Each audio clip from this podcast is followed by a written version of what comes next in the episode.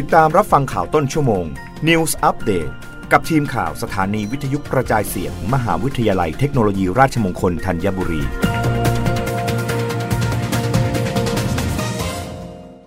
รับฟังข่าวต้นชั่วโมงโดยทีมข่าววิทยุราชมงคลธัญบุรีค่ะ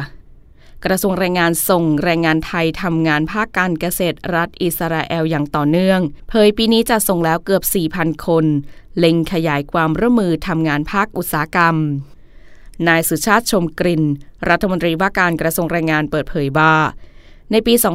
2565 กระทรวงแรงงานจะส่งแรงงานไปทำงานภาคการเกษตร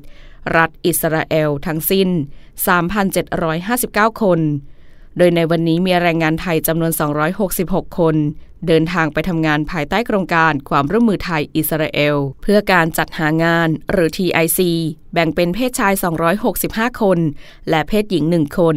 ซึ่งแรงงานทั้งหมดได้ผ่านการอบรมคนหางานก่อนออกเดินทางไปทำงานยังต่างประเทศและในเดือนกรกฎาคมนี้กรมการจัดหางานยังมีแผนการจัดส่งรวมตลอดเดือนประมาณ370คนโดยแรงงานไทยจะได้รับเงินเดือนขั้นต่ำก่อนหักภาษีเดือนละประมาณ 54,852 บาทอัตราแลกเปลี่ยนณวันที่11กรกฎาคม2565ซึ่งหากทำงานจนครบสัญญาจ้างสูงสุด5ปี3เดือนจะมีรายได้มากกว่า3ล้านบาทต่อคนสำหรับปีงบประมาณ 2565 ประเทศไทยได้รับโควต้าจัดสรรส่งแรงงานจำนวน 6,800 คนเพิ่มขึ้น 1,800 คนเมื่อเทียบกับปีงบประมาณ 2564 ที่ได้โควต้าจัดส่งที่ 5,000 คนเนื่องจากในช่วงสถานการณ์การแพร่ระบาดโควิด -19 ประเทศไทยถือเป็นประเทศที่มีการบริหารจัดการที่ดี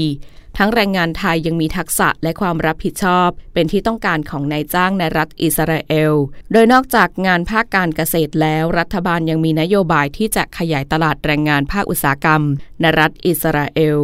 เพื่อเพิ่มโอกาสให้กับแรงงานไทยที่มีฝีมือมีศักยภาพและต้องการเดินทางไปทำงานยังต่างประเทศรับฟังข่าวครั้งต่อไปได้ในต้นชั่วโมงหน้ากับทีมข่าววิทยุราชมงคลธัญบุรีค่ะรับฟังข่าวต้นชั่วโมง News Update ครั้งต่อไป